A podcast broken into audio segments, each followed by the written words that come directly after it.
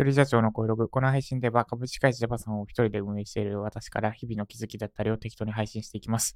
今日のテーマは、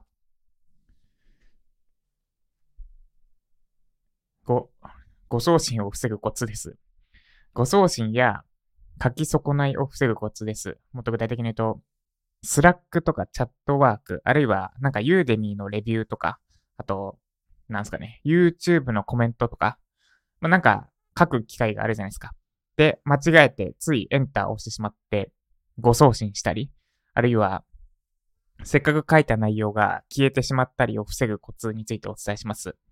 で、これはライジャパ受講生からの要望というか、声をいただいたので、まあそれは別に私に対応してほしいってわけじゃないと思うんですけど、その対策をお伝えします。で、まあ Slack、あるいは YouTube のコメントとか、 Slack だったら誤送信ですね。チャットツールだったら誤送信だし、YouTube のコメントとか、あるいは Teachable もそうですね。とかのコメントとかで、ま、書いて消えてしまったことありませんか？誤送信なり、書いてる最中の文章が消えるっていうのは誰しも一回は経験してるはずです。で、それめっちゃロスになりますよね。私も前はよくやってました。例えば、ユーデミーでテキストでのコンテンツを作れるんですけど、ユーデミーのブラウザ上で書いてて、で、結構な長文書いた後、間違えて F 動き押しちゃうとか、間違えて F 動き押しちゃうってあんまないですけど、まあ、な、何かしらバッテンで閉じちゃうとかしてしまって、せっかく作ったものがなくなるってのがありました。今日音楽入れ忘れましたね。今から入れます。で、その対策は、テキストエディターを使うことです。テキストエディターを使うことです。で、そのテキストエディターも何でもいいわけじゃなくて、条件がありますので、それをお伝えします。で、その前になんでテキストがエディター、まあいいか、条件をお伝えします。その1、自動保存されることです。で、何のためにテキストエディター使うのかっていうと、消えるのを防ぐためです。で、だから自動保存されないやつだと、その条件を満たせません。例えば、Windows のパソコンに入っているメモ帳とか、あとエンジニアが大好きな桜エディターとかの場合、勝手には保存されないです。そうすると、パソコンが何らかの原因でバツンって急にシャットダウンしちゃったりしたとき、あるいは保存し忘れて結局間違えて閉じたりしてしまったときに結局消えちゃうので、あんまり意味なくなっちゃいます。テキストで下書きする意味が。なんで、勝手に保存されることが条件その1です。というか、これが全てかな。で、条件その2が装飾機能があることです。 Slack とか、まあ、これは媒体次第ですね。 Slack とかチャットツールで見出しの設定とかって、あれ見出し設定はないか。太字設定したり、あと、私がプログラミング講師でよくやったのはコーディングの設定ですね。コードの内容を貼る。で、コード用のタグというか装飾があるんですよね。それを使ったりする場合、そのテキストエディターにも同じ装飾があることが必要となります。わかりやすいので言うと、見出しとかですね。ユーデミでも見出しつけれるんですけど、その見出し機能がテキストエディター側にないと、結局ユーデミ側で見出しをつけなきゃいけない。そうじゃなくて、テキストエディター側にも見出し機能があれば、見出しテキストエディター側で見出しつけますで、あとコピペして終了できできるので楽です。で、条件はこの2つです。勝手に保存されること、装飾が、その書きたいものとリンクした装飾があることです。で、おすすめ、私の中でのおすすめは、誰にでもおすすめできるのは Google ドキュメントです。Google ドキュメントで1個、もう下書き用のドキュメント作って、で、そいつはもう、なんだ、何でも書いて、ただの下書き用です。で、そのリンクをお気に入りに登録しておいて、で、なんか、下書きって検索とかしたらバツンってそいつが開いてきて、で、とにかく、もう何するにしても、 Discord にコメント返す、 Slack にコメント返す、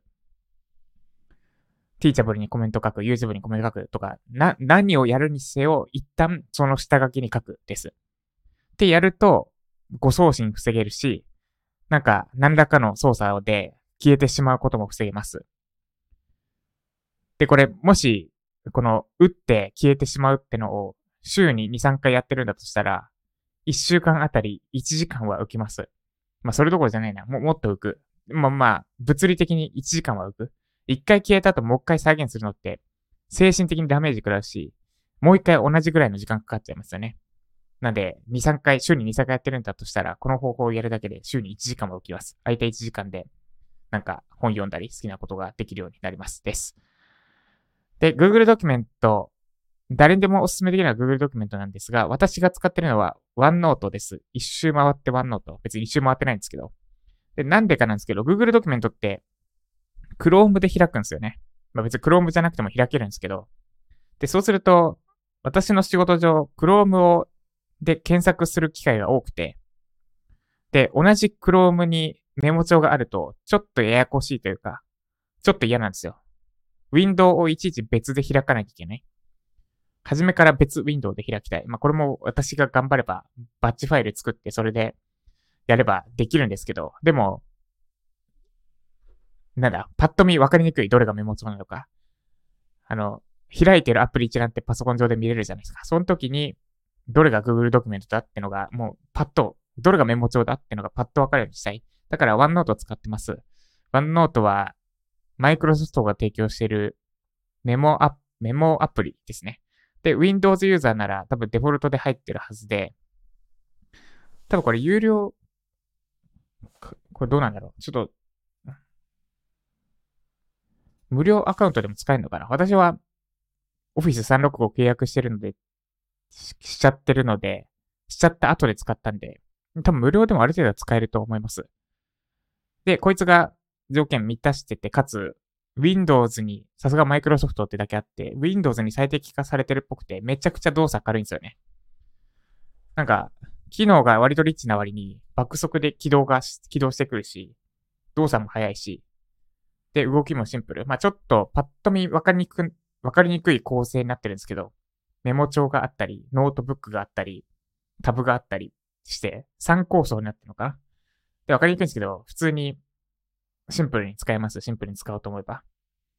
で、私はこいつに下書きして、で、コメント返すようにしてます。あ、もう一通りか。ユーデミーしかり、ティーチャブルしかり、何かしら、あとあれか、メルマガのメール、メルマガの文章しかりです。なので、今、もし直打ちしてる方、コメントなり、何なりを直打ちしてる方は、一旦、Google ドキュメントを使ってみてください。で、OneNote は若干学習コストがかかる。私も2時間ぐらい一応勉強しました。使うために。で、OneNote 良くな、めっちゃいいってなってるんですけど、学習コストがかかるので、それはご了承ください。そして、その学習に適切な題材は現状ないですね。私めっちゃシンプルに使ってるんですけど、結局一通り調べて、自分でシンプルな使い方を編み出してやりました。です。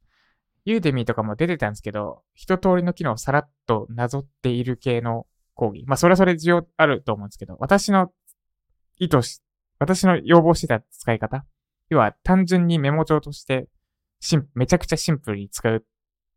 で、かつ、ショートカットキー、そのためにショートカットキーのお一通り使えそうなやつだけピックアップしてお伝え、伝えてくれるみたいな講義はなかったんで、結局自分で調べましたっていうのがあったんですけど、OneNote は一応おすすめです。で、あれですね。プログラミングの講座で Udemy ビジネスに登録できたんなら、こういった OneNote とかも出せば登録してもらえる。この OneNote から Udemy ビジネスは狙えない。Udemy ビジネスに登録されてないと、OneNote とかそういう系の講座は出す意味があんまりない。まあいいや、そう、これ話それんで置いといてです。ということで、以上。今日はちょっと具体的な内容にしました。最近、抽象的というか、ふわふわした内容が多かった。マインド面の話が多すぎて、なんか、怪しい、怪しいのと大差ないなってなくなってたんで、めっちゃ具体的な話にしました。では、コメント返しです。えっ、ー、と、愛さんと久保田さんからですね。まず、愛さんから、習慣化のコツ、本をちょうど触るだけでいいって思わず笑ってしまいました。確かにそれならできます。そうですね。もう、もうそれぐらいでいいんですよ。本当にそれぐらいでいい。腕立て伏せを習慣づけしたいんだったら、腕立て伏せ1回から始めるとかですね。本当そのレベルです。料理を習慣化したいんだったら、毎日卵や、目玉焼き1個作るとかですね。それぐらい、もうそれならできるって、本当にもう絶対100%、200%、それならできるってことから、確実に毎日やっていくことです。できることから一つずつ頑張りすぎずですね。そうですね。もう頑張りすぎるというよりは頑張っちゃいけないんです。頑張らない。頑張らないでもできるレベルのことから一個ずつをもう間違いなく確実に頑張らずに、どんだけ体調悪かろうと、どんだけ気分が乗ら、乗らなろう、乗らなかろうと、やる、やれることから始めるですね。始めて継続していくです。で、いい記事を書くために基礎を磨く、やるべきことをやる、土台を固める。今の私の毎日はこれらのことを中心の生活です。そうですね。いいですね。課題の答え探しに苦戦し、もがいたりしますが、コツコツと目標に向かうものを持っているって幸せな毎日だとも思っています。いや、いいっす。そうっすね。目標を持ってると幸せですよね。私も今楽しいです。めちゃくちゃ。なんか全部満たしちゃったらつまらないのかもしれないとか思ってます。とはいえ全部満たされることってないんですけどね、きっと。で、明日の卒業ライブ講義も楽しみです。よろしくお願いします。いや、楽しかったっすね。今日朝6時から7時まで早朝のライジャパライブ講義をやって4名の方に参加いただいたんですが、めちゃくちゃ楽しかったです。そう、今日はめっちゃ参加してもらおうを意識しました。もう私からの解説は最後のラスト5分間で、だけ。で、それ以外は基本的に皆さんに発表してもらって、その発表について深掘っていく、みたいなスタンスでやりました。で、理想の講義は、こういう形ですね。もう最後の解説すらも、本当はなしで、私から問いだけ投げて、皆さんで回答を考えてもらうってのが、いい講義になるというか、やりたい、やりたい講義です。私の。です。で、空いた講義って絶対動画じゃできない。もう100、200%動画じゃできないじゃないですか。動画じゃできないし、後で動画で、その場に参加せずに後で動画で参加し、見ても効果薄いんですよね。ないとは言わないけど効果薄い。で、本当にいいライブ講義ってアーカイブを見てもあんまり意味ない講義だと思うんですよ。だから私、ライブ、アーカイブ撮ってない。てか撮り忘れただけですけど、後で自分で見返すためには撮っといた方がいいんですけど。で、アーカイブは撮ってないのはその辺もあります。撮っといて、後で見返したところで、まあ、参加してる人にとってはいいかもしれないですね。だと、撮っとく価値は一応あるか。参加してない人が見ても微妙な講義ってのが、いいライブ講義かなって思ってます。というよりは結果的にそうなるって感じですかね。で、久保田さん、続いて、久保田さんです。えー、土台固め精進します。そうですね。精進しましょう。時にジャパソンさんに質問です。時にってなんかいい表現ですね。自分のブログ記事の内容が AI 学習に使用され、参照元の開示なしに、チャットボットの回答に参考にされる可能性があることについてどう思いますか？オープン AI のクローラー、チャ GPT ボットのネット巡回が始まってますね。普段は GPT 経由で散々人様の情報のお世話になっている身でおこがましいのですが、私としては自分の長年の考察の賜物を何のリスペクトもなく GPT の回答に使われるのは悲しいかもです。なので一応 OpenAI から案内されている方法で GPT ボットのアクセスをブロックしました。ただし、それでも完全な対策は不可能だそうです。これからブログで価値提供したいと思っている人はどんな考えで記事制作と向き合えばいいか、ジャパソンさんのごジャパソンのご意見を聞かせてもらえたら嬉しいです。ありがとうございます。で、これは回答はスルーですね。気にすんなが 私からの回答です。で、チャット G、チャットボットの回答の参考にされる可能性があるって、あまり変わってないんですよね、現状。結局、記事を書いて、それが上位に乗る以上、というか、記事を書いたり、何かしらコンテンツ作る以上、本に限らず、動画も、動画だろうと本だろうと、記事だろうと一緒で、何かしらコンテンツ以上、コンテンツ作る以上、他の人に参考にされる可能性はめちゃくちゃある。参考にするっていうのは、た困ってて読むとか、そういう意味じゃなくて、同じようなコンテンツ作る際に参考にされる可能性は大いにある。で、私も実際結構参考にされてるなって、あまあ、綺麗な言葉で言うと、もうちょっと雑に言うと、あ、これ私のパクってんなってのがあって、まあ、例えば、ユーデミで出している Web ライター向け SEO 完全攻略ガイドとか、めちゃめちゃ構成を参考にされてるなって印象を受けます。結構 SEO の講座増えたんですよね。私が出した当時よりもかなり増えた。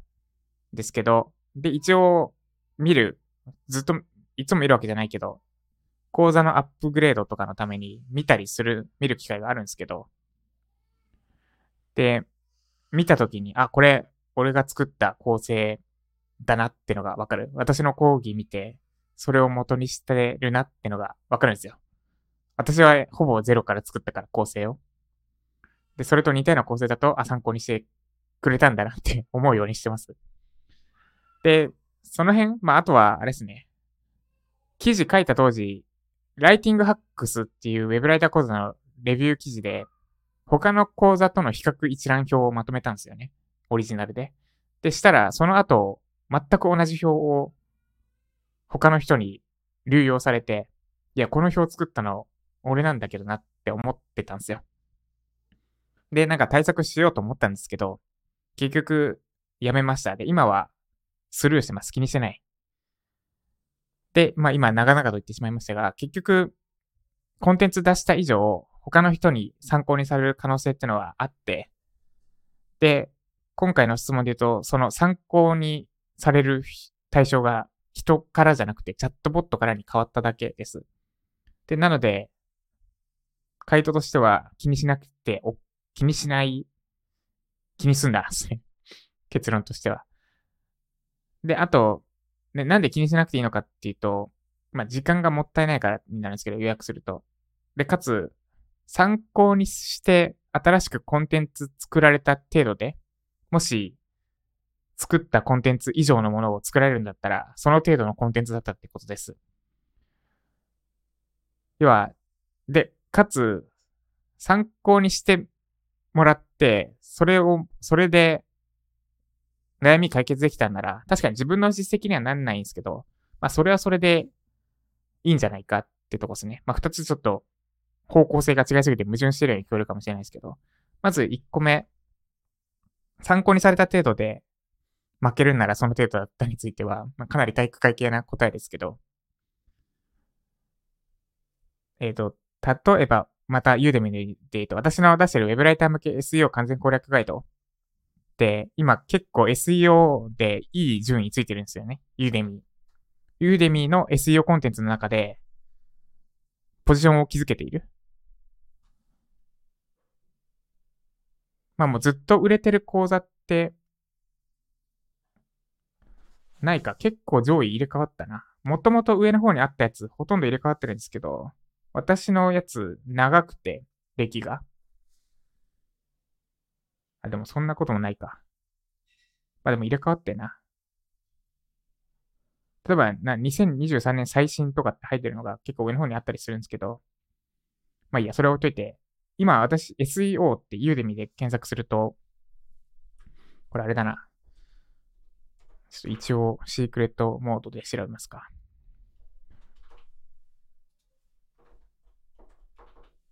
一応1ページ目の上の方に出てくるんですよね。あ、4位だ。4番目に出てくる。ってのがもうずっと続いてて、いいポジション築けてるんですよ。で、かつ、私の講座出したの2年前なんですけど、その後もちろん新しい講座出てるんですけど、出てるし、多分私の講座の構成を参考にしてくれたんだなって講座出てるんですけど、結局負けちゃいないんですよね。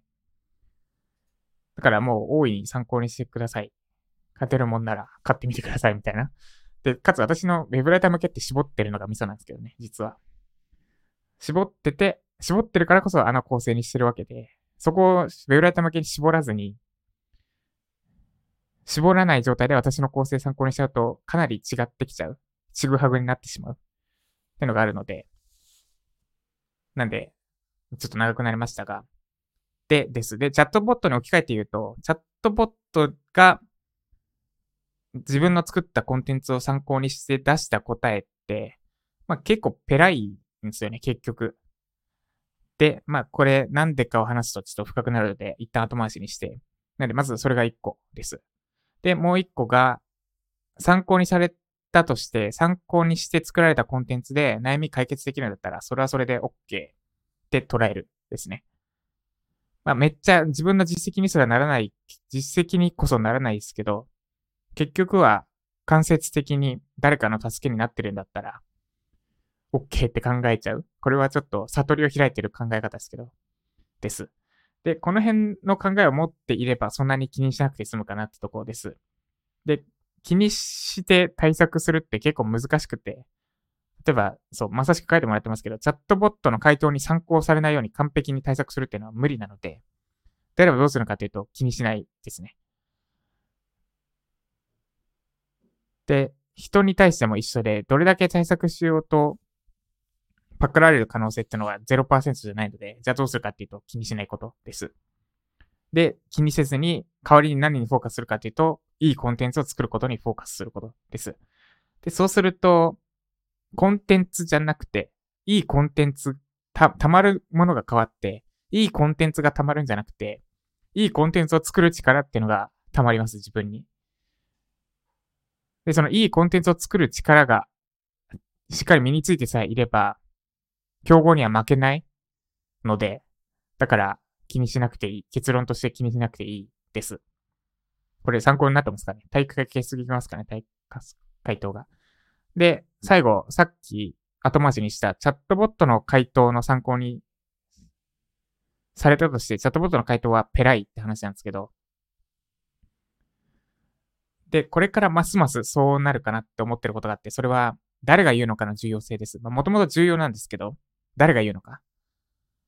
で、例えば、ちょっと私で言っちゃいますけど、私ができることから一つずつやりましょうっていうのと、チャットボットができることから一つずつやりましょうっていうのって、かなり意味違くないですか？